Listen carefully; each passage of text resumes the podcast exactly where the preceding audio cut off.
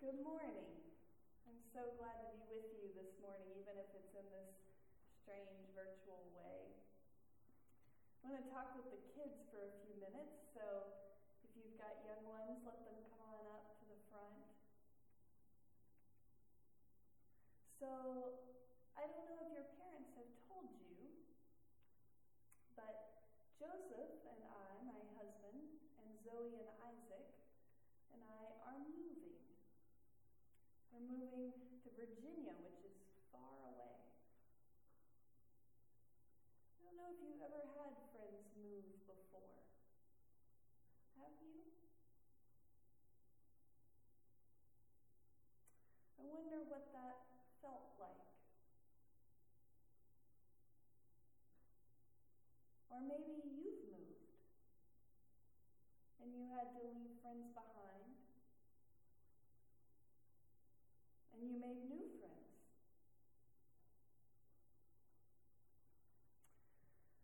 Sometimes when we move, or when people we love move, there are some tears. We feel sad. Zoe and Isaac have been having all sorts of feelings at home. And sometimes they feel sad. And part of that is because they won't get to see you.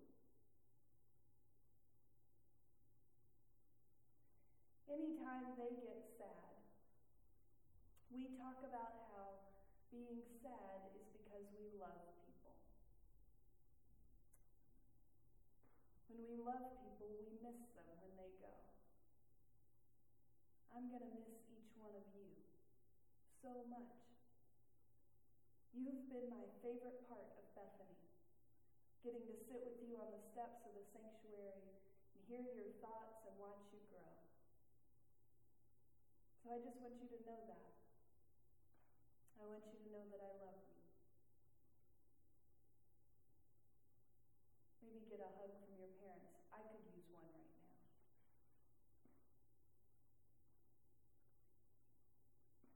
Our passage for today is from 2 Timothy chapter 1 verses 3 through 7. And I want to read it from the message, which is a paraphrase of the Bible because I think it's especially poignant. Again, that's 2 Timothy chapter 1 verses 3 through 7. Paul is writing to Timothy, who's like a son to him, and he says, Every time I say your name in prayer, which is practically all the time, I thank God for you, the God I worship with my whole life in the tradition of my ancestors. I miss you a lot, especially when I remember that last tearful goodbye. And I look forward to a joy packed reunion. That precious memory triggers another your honest faith. And what a rich faith it is, handed down from your grandmother Lois to your mother Eunice, and now to you. And the special gift of ministry you received when I laid hands on you and prayed, keep that ablaze. God doesn't want us to be shy with those gifts, but bold and loving and sensible. The word of God for the people of God. Thanks be to God. So I've been thinking about last words recently. Did you know that Beethoven's last words were, Friends applaud, the comedy is finished? And when Groucho Marx was dying, the story is that he said, This is no way to live. And Winston Churchill, that elegant wartime orator, he said, I'm bored with it all. And Thomas Edison, who changed so much about how we see the world, had the encouraging words, It's very beautiful over there. Our text today is Paul's last words to his beloved friend. This letter, we think, was written by Paul at the end of his life. It reads like a last will and testament. His last words to his beloved mentee and person he's raised in the faith, Timothy. Paul loved Timothy. Timothy had been like a son to him. And Paul was inspired by Timothy's faith. He had watched Timothy grow in the faith and was so proud of him, the way you're proud watching a child or a student or a mentee grow. He's proud of him. But he also knows that he doesn't have sole responsibility or credit for Timothy's faith. Timothy has been formed by a community. And central to that community are his mother and his grandmother, Eunice and Lewis, and Lois. Eunice and Lois. I love that their names are remembered and got recorded. These women who shaped Timothy. People who form us in faith matter. Because none of us get faith on our own. Even if it feels like one day faith just dropped from the sky into our laps and it all clicked and made sense in some new way, we are still formed by communities. None of us gets a full, mature faith on our own. So I've been thinking about Lois Timothy's mother and grandmother. And thinking about them made me think about my own ancestors. My grandmother Ruth was the first woman to be elected a deacon in her little Baptist church out west. She was married to a pastor. He died young. She was widowed early. And after his death, she reinvented herself as a high school teacher and mentored a whole generation of students. When I got married, I kept Wiles as my last name as a way to stay connected to her. And I carry Winsett as my middle name for my grandmother Joyce Winsett, who was one of the bravest women I know. She did not have an easy life. She endured a lot. And if I can have just one tenth of her bravery, and my mother, Carolyn Joy, some of you have met her. I can't even begin to say how much she has shaped my faith. But one memory in particular, as I was getting ready for this and thinking about how none of us has, gets our faith on our own, one memory popped out at me. It was the first time I ever went to youth group. It was an end of summer pool party. And we pulled up to where we were going. And I begged my mother not to make me go. I cried. I was so scared and upset at the idea of having to be with these kids who seemed so much older and so much cooler I was so nervous. I begged her not to make me go. And she said something like, This is important. I know you're scared, but this matters, and you're going to go. And I went. And I didn't want to admit it when I got back in the car later that afternoon, but I had a great time. and youth group became my best community during those awkward adolescent years. It was the place that formed my faith, and none of that would have happened if my mother hadn't forced me to get out of the car that day. None of us gets faith on our own.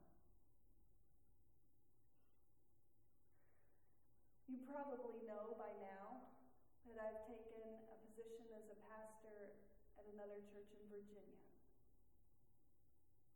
In three weeks, I'll be bidding you all goodbye. It's almost more than I can bear. I love you all so much. Paul's words to Timothy have rattled around in my heart. The way he says, I constantly remember you. I miss you a lot. We had a tearful goodbye. And he says, Your honest faith, handed down to you from your grandmother Lois to your mother Eunice, and now to you. Timothy's faith didn't come out of nowhere. His mother Eunice was the first generation of Jews following Jesus, and his grandmother Lois would have been before Jesus' time. Sometimes our mentors in the faith aren't even of our faith, but they shape us nonetheless. None of us gets faith on our own. And so, as I've been thinking about leaving and what this community has done for me, I've been thinking about how it has formed and shaped congregation is a community of deep faith, and that is formed together.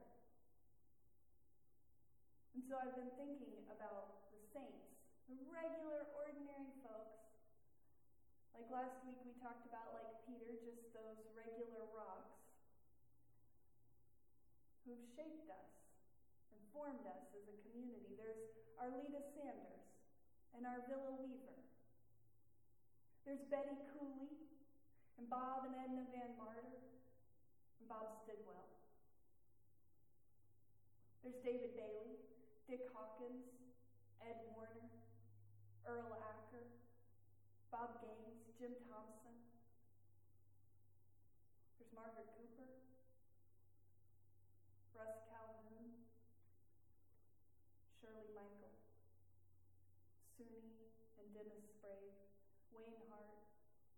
so many more thousands of people whose names we don't even remember, whose breath lingers in this place, whose, effect, whose influence has affected each of us in ways we can't even begin to know, has shaped us, because none of us gets faith on our own. And the way we shape one another, rubbing up against one another, teaching one another, annoying one another, forgiving one another, loving one another. We form each other. None of us gets faith on our own. We think in America of faith as this individual, intellectual thing that we decide on at some point in our lives. And it's a decision we make all on our own. But that's not the biblical picture of faith. Instead, it's like this one with Paul and Timothy, where we shape one another, where it's handed on from person to person. None of us gets faith on our own. It's a community that shapes us and forms us and calls to our hearts. That's what you've given me. That's what we give each other. And so I want to read these words one more time. Hear them addressed from me to you and from you to me. Every time I say your name in prayer, which is practically all the time, I thank God for you. The God I worship with my whole life in the tradition of my ancestors. I miss you a lot, especially when I remember that last tearful goodbye and I look forward to a joy packed reunion. That precious memory triggers another your honest faith. And what a rich faith it is, handed down from your grandmother Lois to your mother Eunice, and now to you. And the special gift of ministry you received when I laid hands on you and prayed, keep that ablaze. God doesn't want us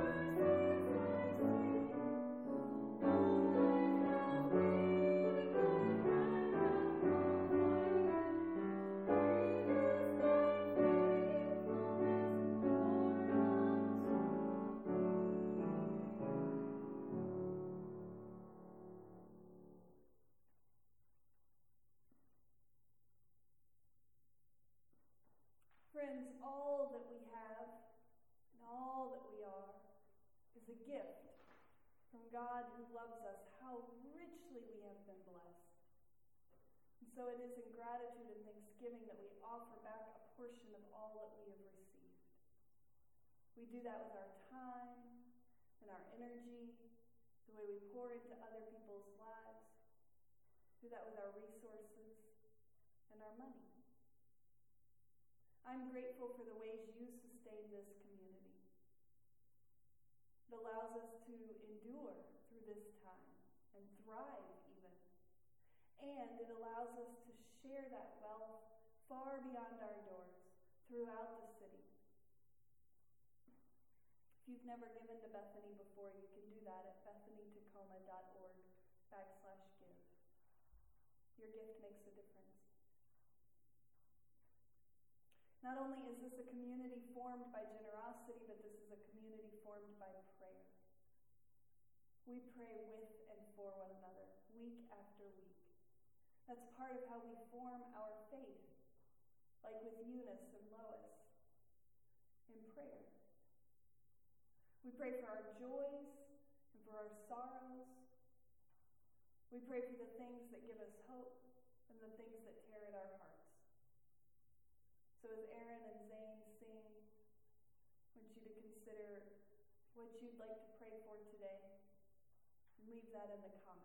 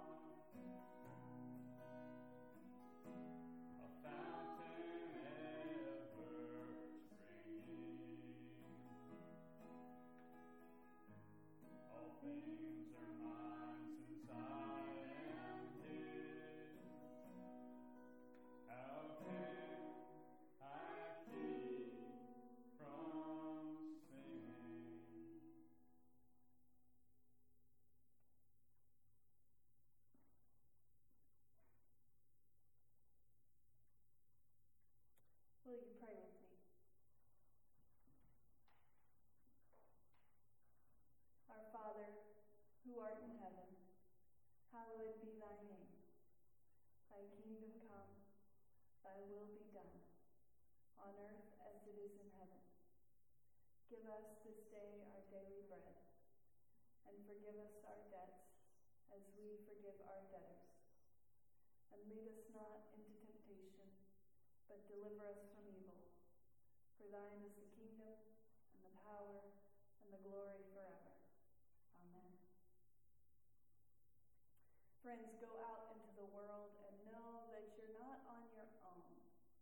We are in this together, forming and shaping one another. As you go, may you go with the grace of our Lord Jesus Christ and the unending love of God and the power of the Holy Spirit this day unto your life eternal. Amen. At